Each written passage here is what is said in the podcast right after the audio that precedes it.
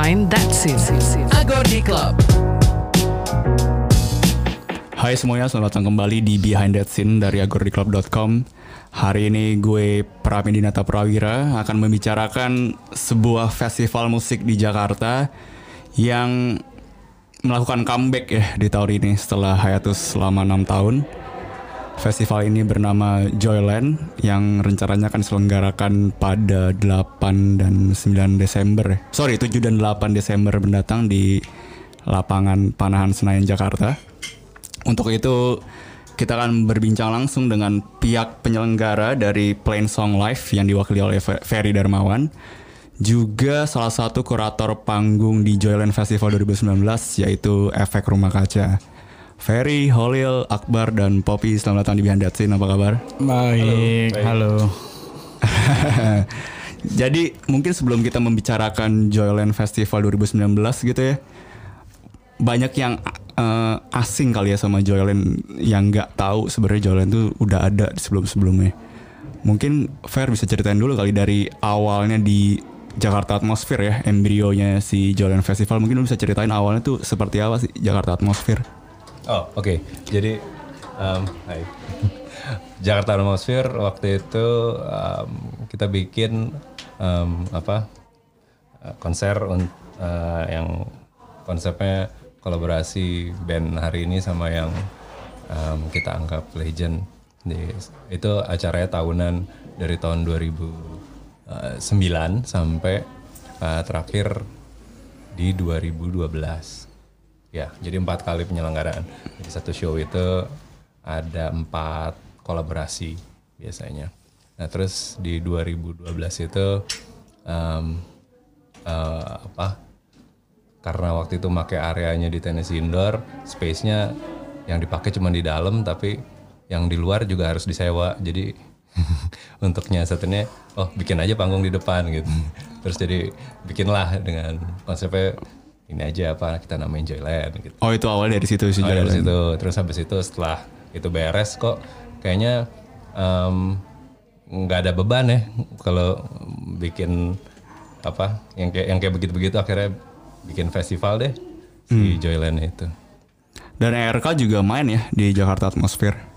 Main pertama ya. Iya. Yang sekitar 10 pertama kami eh, kolaborasi dengan Dul Sumbang. Oke, gimana tuh komentarnya? Wah gila, parah sih. Maksudnya dia ya kita tahu dengerin lagu-lagunya nggak seintens misalnya kalau yang musisi legendaris kayak Krisye atau Yoki atau Iwan Fals gitu. Tapi tahu lagu-lagunya dan lirik-liriknya tuh eh apa sih? seronok, nyeleneh, nyeleneh gitu. Tiba-tiba ketemu yang orang udah pada cium tangan sama dia bu, gila, udah kayak apalagi di Jawa Barat ya, wah gila sih, militan ya itunya. gila, Lord Benar. itu Lord, kalau di Jawa eh, Barat. ke Jawa Tengah si itu siapa namanya, di di Kempot, si si Dul Sumbang Lord bener di Jawa Barat. Gila. Sampai sekarang bahkan penjualan fisiknya tuh tinggi gitu. Eh, untuk kaset atau CD lokal. Eh, jadi berbahasa Sunda gitu ya. Jadi emang di saat itu aja ketemu terus latihan aja ya, latihan dia Gimana datang Fer duluan. kok bisa ke Dul Sumbang ya dulu ya lupa. Nah ya? itu penasaran juga tuh. Kenapa RK dipasangkan dengan Dul Sumbang waktu itu, Fer? Eh, memang waktu itu nyarinya yang eh, solois gitu ya apa terus dari beberapa nama em, nyari yang nyebrang aja sih kayaknya eh, eh, ya udah deh Crossover gitu ya. nyebrang dulu sumbang ya udah Gimana tuh waktu itu latihannya? Latihan Dari latihan tuh udah datang dari duluan tuh.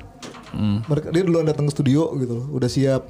Terus juga sama kita tuh langsung ngeblend aja dia dengan uh, dan apa ya, latihannya semangat banget, powerful banget cara nyanyinya. Terus dia kita bawain apa sih di udara ya? di udara bawain eh, martini sama yang nan nan nan nan nan. Marilah sayang itu judulnya apa ya? Aduh tuh Mari sirami itu. Eh Pokoknya pas latihan juga dia kayak eh, gampang banget. Kita dia keluar dulu ngerokok-ngerokok, kita suruh keluar-keluar dulu deh. Kita mau latihan dulu nih. Soalnya bawain lagu dia deg-degan kan. Iya, iya. Ya udah kita latihan dulu terus habis itu dia masuk, "Ah, udah oke, udah oke" gitu. Oke. Sebenarnya cepet banget dan pas perform kita ini banget sih senang banget dianya tuh teatrikal atraktif gitu ya kayak wah, nyebar nyebarin teks gitu kan karena dia juga udah lupa ya. Iya, dia- Jadi kita bawain lagu Martini itu sebenarnya bukan lagunya dia, lagunya Remisi Lado tapi dibawain sama dia. Iya.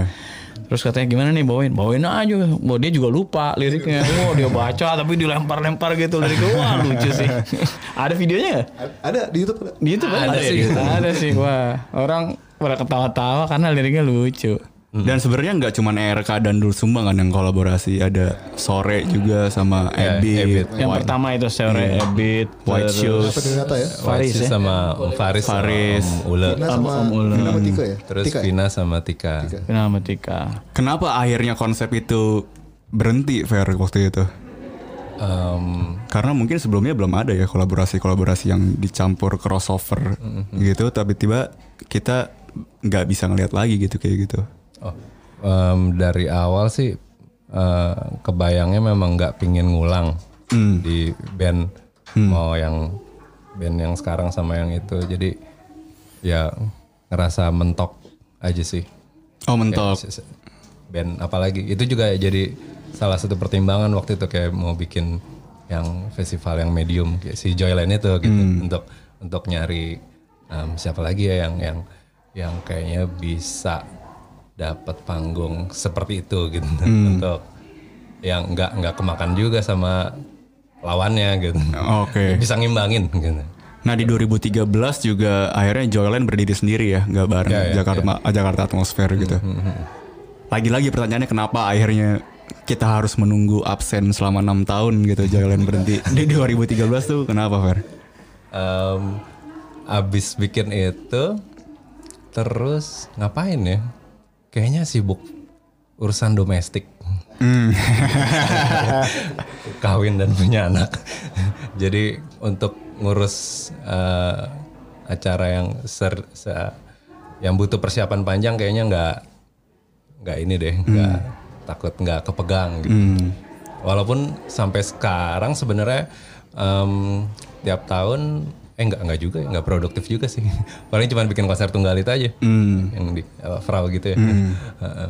itu yang relatif Dialog lebih. masih sering. Ada kan dialog beberapa kali kan?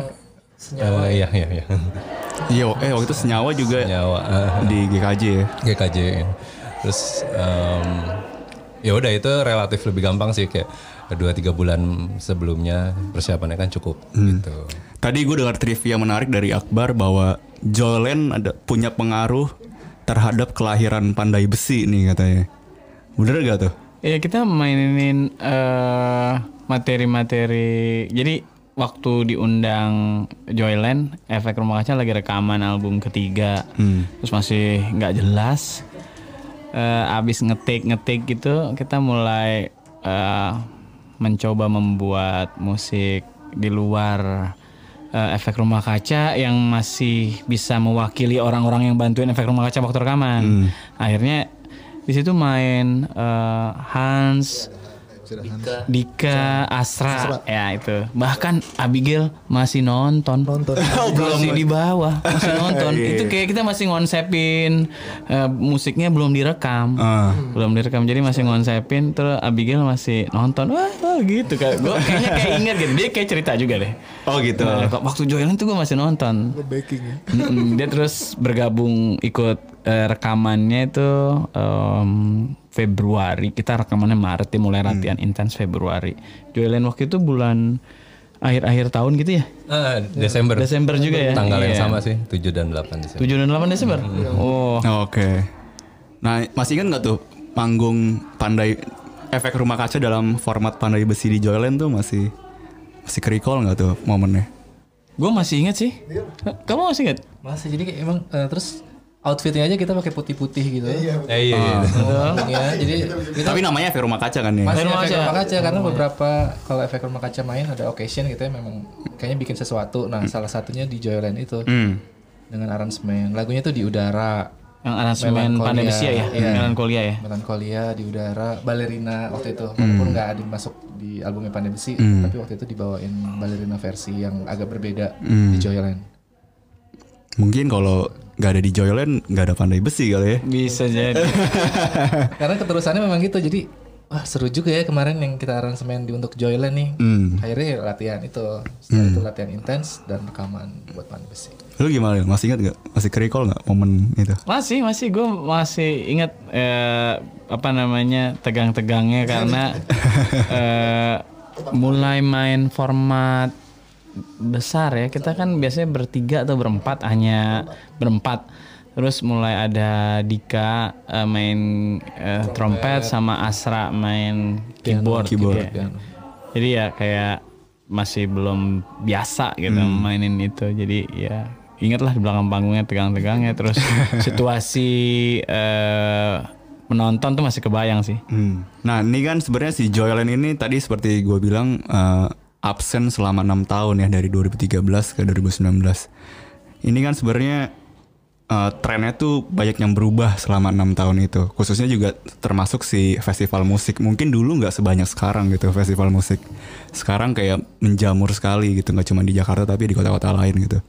Mungkin lo ada pendapat fair tentang eh, festival musik ketika Joyland masih ada ketika itu dengan sekarang tuh trennya seperti apa sih perbedaannya? Em, perbedaannya Eh, yang terdekat aja sih yang yang terdekat eh ya ketika setahun terakhir mikirin pengen bikin lagi cuman ngapain ya bikin lagi? Terus ya jadi jadi nyari nyari pembeda pembeda. Terus mungkin eh, yang paling yang bikin kita seneng banget waktu itu pas ketemu ta- apa si lokasi itu si Krida Loka jadi semangat kan oh tempatnya asik nih bikin kayak em, kayak eh, apa barbecue party aja sama teman-teman di belakang rumah gitu suasananya kurang lebih kayak gitu gitu. Nah, nah, itu sih yang biasanya jadi pemantik kita untuk em, apa semangat bikin gitu. Nah, terus eh, itu sebenarnya nyari itunya tuh apanya nih gitu karena kalau dari line up kurang lebih agak ya semua festival line up mirip-mirip lah ya. gitu. tinggal ya mau ngebatasinnya semana. Terus pas ketemu si panahan lumayan eh, apa percikannya lumayan mirip-mirip. Walaupun nggak nggak segitunya gitu tapi eh, asik juga sih kalau bisa explore si lapangan ini gitu. Dengan dengan ya tinggal mikirin kontennya deh gitunya Menurut lu gimana nih? Lu juga kan mak- maksudnya efek rumah efek rumah kaca kan terlibat di Joyland ketika itu gitu di Jakarta Atmosfer gitu. Tapi kalian juga masih sering main gitu di festival-festival sekarang itu. Perbedaannya apa sih trennya dulu festival dulu dengan sekarang gitu? Uh, Festival dulu banget. Kita tuh selalu kedapatan artis-artis yang udah basi. Hmm. Sekarang sekitar lima tahun atau enam tahun belakangan ini memang kayak band yang lagi tren yang belum gede banget justru malah sering datang gitu. Jadi kayak bahkan mungkin belum gede banget. Jadi baru satu single dua single atau baru album pertama itu udah bisa main ke sini. Jadi emang promotor promotor yang muda-muda itu berani sekarang ngambil resiko untuk datengin band-band eh, luar gitu ya. Jadi di festival-festival eh, terutama ya di Jakarta, Bandung gitu, atau mungkin Jogja juga ya. Ya banyak eh, band-band yang eh, lagi bener-bener lagi hip datang gitu. Jadi mulai eh, Unknown Mortal, terus siapa um, Mike DeMarco kan awal-awalnya dulu awal-awal itu ya. Iya. Dulu kan kita misalnya apa?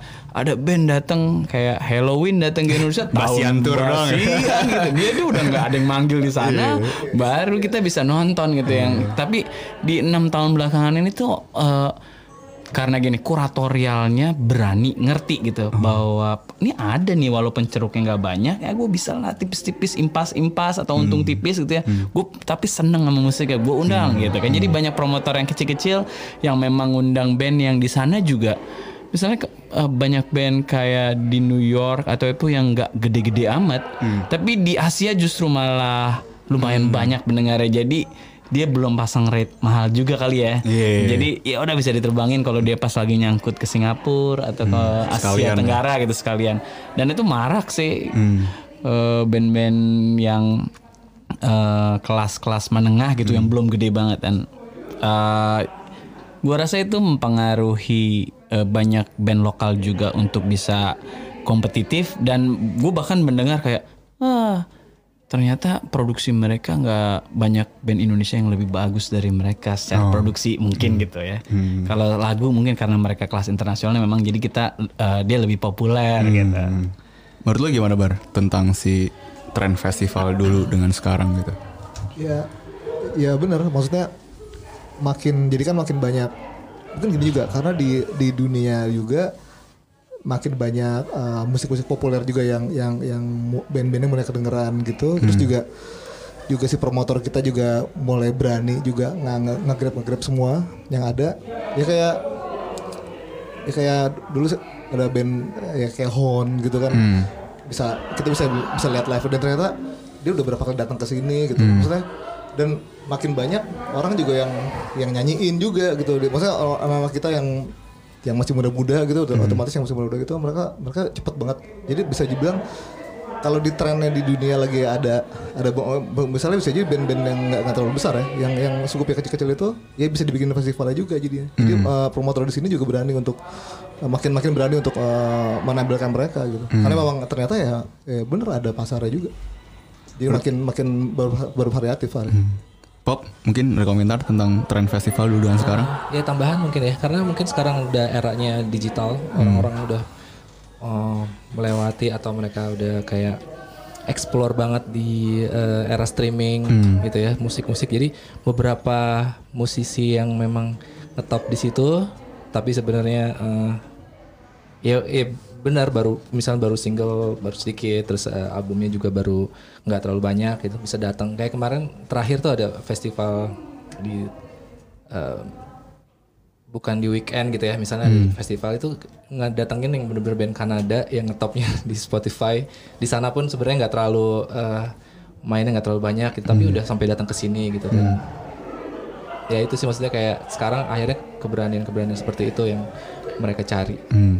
Nah untuk ERK sendiri nih eh, ada nggak sih peran atau fungsi festival gitu ya terhadap karir dari band gitu? Seberapa penting sih main di festival untuk karir seorang musisi?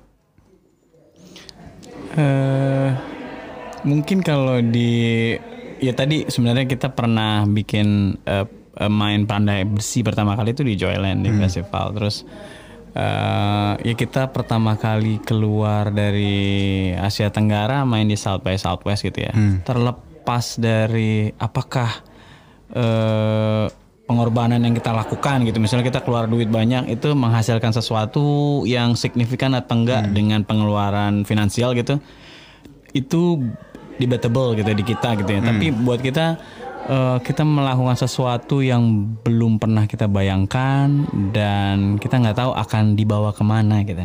Dengan eh, apa namanya dengan hadir di festival tersebut gitu. Uh, kita dulu nggak pernah main di Sondrenalin tapi ketika tren uh, Sondrenalin berubah line up-nya eh akhirnya kita bisa main juga. Padahal kita tahu kan di mana-mana Sondrenalin sampai puluhan kali itu isinya band-band TV gitu. Nggak ada zamannya band-band independen main. Padahal sebenarnya punya uh, penonton yang banyak juga. Eh tiba-tiba switch aja gitu. Karena mungkin kuratorialnya juga berubah ya atau mereka dari sponsorshipnya pengen berarah ke mana gitu ya. Lalu ya kita bisa main di With The Fest eh, setelah berapa tahun gitu ya. Mungkin With The Fest termasuk yang awal melihat eh, musisi-musisi luar yang lagi hip angka, langsung diajak saat itu bukan yang udah basi gitu ibaratnya tuh. Eh, nah itu juga kita baru-baru lah ya main with the fest paling dua tahun terakhir ya dua tahun terakhir gitu. Ya dari situ misalnya kita ber, mengaca berkaca pada South by Southwest misalnya, akhirnya itu mengajak kita tahu ke teman-teman oh ya di di sana di Austin begini, terus kita main ke New York di New York begini gitu ya, dan itu membawa kita untuk merekam lagu di New York sebelum gue pulang gitu. Oke. Itu kan sebenarnya kayak kita nggak tahu sih mau diajak ke mana yang pasti eh, coba aja ngejalanin eh, kemungkinan-kemungkinan yang ada gitu dan akhirnya ya udah akhirnya kita bisa rekaman di New York kalau nggak kita nggak berangkat ke Austin waktu itu nggak ikut bela-belain ke South by Southwest ya mungkin kita nggak pernah kejadian itu rekaman di sana. Hmm, iya, iya, iya. Mungkin ada ini juga kali eh, karena penontonnya punya demografi yang berlapis gitu, jadinya discover proses discover musiknya mungkin jadi lebih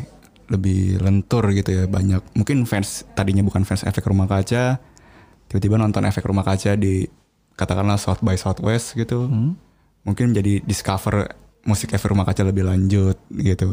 Mengalami kayak gitu nggak kalau main di festival? Eh, kalau dari pengalaman kemarin sih nggak terlalu sebenarnya nggak terlalu tapi buat kitanya sendiri kita jadi jadi apa ya me- punya experience untuk mengalami susah-susahnya ngeband buat apa ngeband gitu ya walaupun walaupun mahal Kontemplasi gitu. jadinya. iya iya walaupun ya jadi jadi banyak eh, pelajaran yang mungkin nggak bisa kita dapat kalau kita nggak berangkat gitu. Nah, fair balik lagi ke Joyland nih. Tadi kan sempat eh, lu sempat singgung kayak lu mencari sesuatu yang menjadi pembedanya gitu untuk antara Joyland dengan festival-festival lain. Setelah eh, enam tahun ini bisa lu breakdown nggak apa aja sih pertimbangannya akhirnya lu kembali nih di 2019 di Joyland Festival. Eh, em, apa ya? Belum ketemu sih jawabannya sebenarnya. Cuman em, eh, mau coba settingnya di em, langsung ke tiga tahun ini kita mau ngapain ya si si Joyland gitu. Jadi jadi yang em, jadi takut sesumbar juga takut takut ntar juga beda takut tahun kedua tahun ketiganya jadi em, ya tetap eh, untuk sampai di satu titik emang ya coba aja dulu jalan di tahun pertama lagi gitu. Hmm. Dan di Joyland ini juga eh, nama eh, kolektif yang lu bawa G Production ganti nama nih. Ada alasan tertentu nggak tuh? Eh, alasan administrasi sih sebenarnya. Oh gitu. Perusahaannya dipakai buat yang lain gitu. Terus eh, biar bersih bikin aja deh ulang dari nol gitu. Oh gitu. Gitu. Tapi si G Production ini masih ada nih. orang-orangnya sama cuman kita emang ada beberapa temen-temen lama temen dari SD yang emang ya, join bareng gitu untuk uh, karena yang dulu udah banyak yang sibuk sendiri-sendiri gitu jadi bikin tim lagi gitu Oke, yang oke. yang mau komit yuk bikin yuk gitu Hmm, oke. gitu Nah, mungkin kita ngebahas tentang line up tahun ini ya, si Joyland Festival 2019. Mungkin bisa lu jabarkan Fer siapa aja? Oke. Um, kalau line up itu kurang lebih ada enam uh, band internasional sama mungkin sekitar dua lebih dari 20 sih Hmm, uh, band lokal ya. Band Indonesianya ya. Kita terus di di luar itu juga kita mau coba ngebagi area gitu. Ada area buat si komedi sama um, pemutaran film tetap ada kayak apa ya, misbar gitu, eh, layar tancap gitu. Hmm. Sama juga ada ya area yang buat lebih buat santai sama yang ramah uh, anak Oke. Gitu. Siapa aja tuh kalau boleh disebut mungkin dari musisi-musisinya yang bakal tampil? Oke.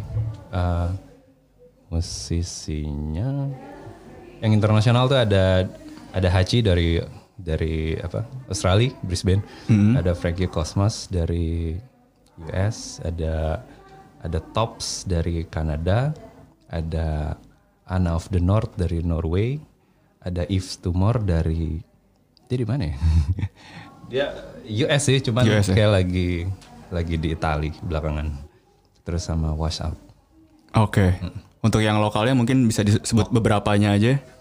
Lokalnya ada White Shoes, White Shoes, uh, Frau, ada Frau, uh, Jamie Aditya. Jamie itu Aditya. WNA sih. Buena yang Australia ya. MTV gue banget. Iya, gitu. Terus ada Hindia, Tristan Wild, Muner, uh, apa? Eva Celia, Frau. Hmm.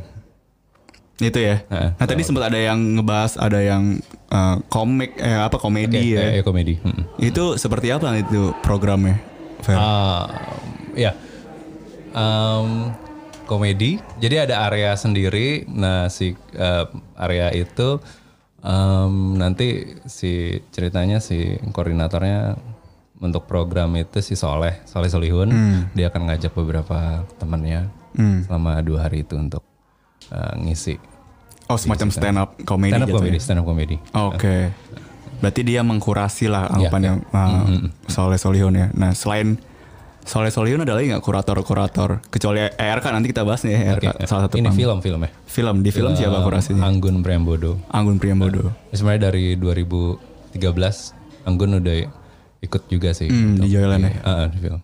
Nah kurasi panggung Lilipet nih ya, efek rumah kaca nih. Iya. Bisa jelaskan mungkin proses kurasinya nih?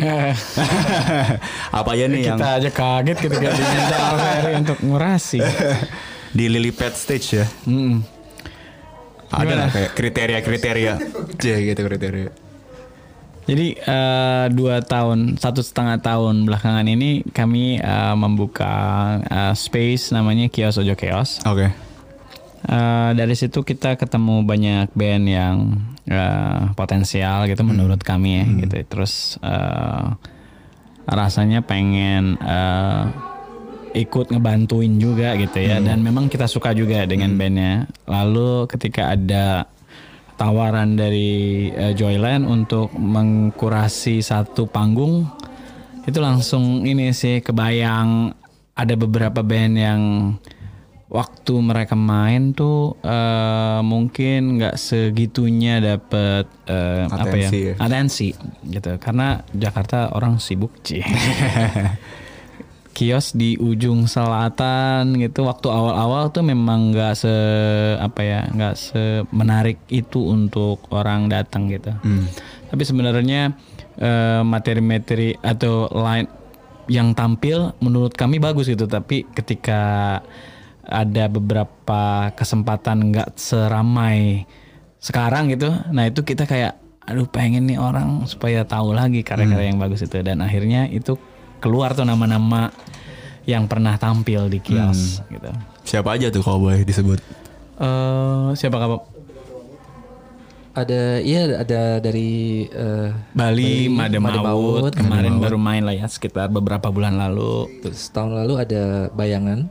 Bayangan. dari eh, Kuala Lumpur. Bayang dari Kuala Lumpur eh, ada Putih Citara, Putih Citara juga pernah main sempat di kios. main di kios dan bagus banget gitu. Hmm. Jadi akhirnya kita langsung menghubungi dia. Siapa lagi ya? Kacong, Sardendi, Sardendi. Sardendi, iya. sama eh, Duara ada elektronik duo eh, jazz elektronik. Hmm. Ya. Total ada berapa? Ada berapa berarti? Eh, sampai sekarang belum final eh, semua yang akan tampil tapi eh, mungkin band akan ada sekitar 9 jadi mungkin masih akan kita follow up dua tiga band lagi. Dan eh, sebelumnya kami pernah diajak juga eh, apa ya untuk punya booth di salah satu festival di With The Fest. Terus kami ingin eh, mencoba di Joyland ini eh, waktu itu pernah ada puisi eh, performance, poetry performance. Nah ini kita si waktu itu kita kerjasama dengan Yosi. Nah kali ini eh, Yosi akan bekerja sama dengan Kios. Dia akan menampilkan musikalisasi puisi, tapi kemungkinan besar eh, akan eksperimen dengan modular.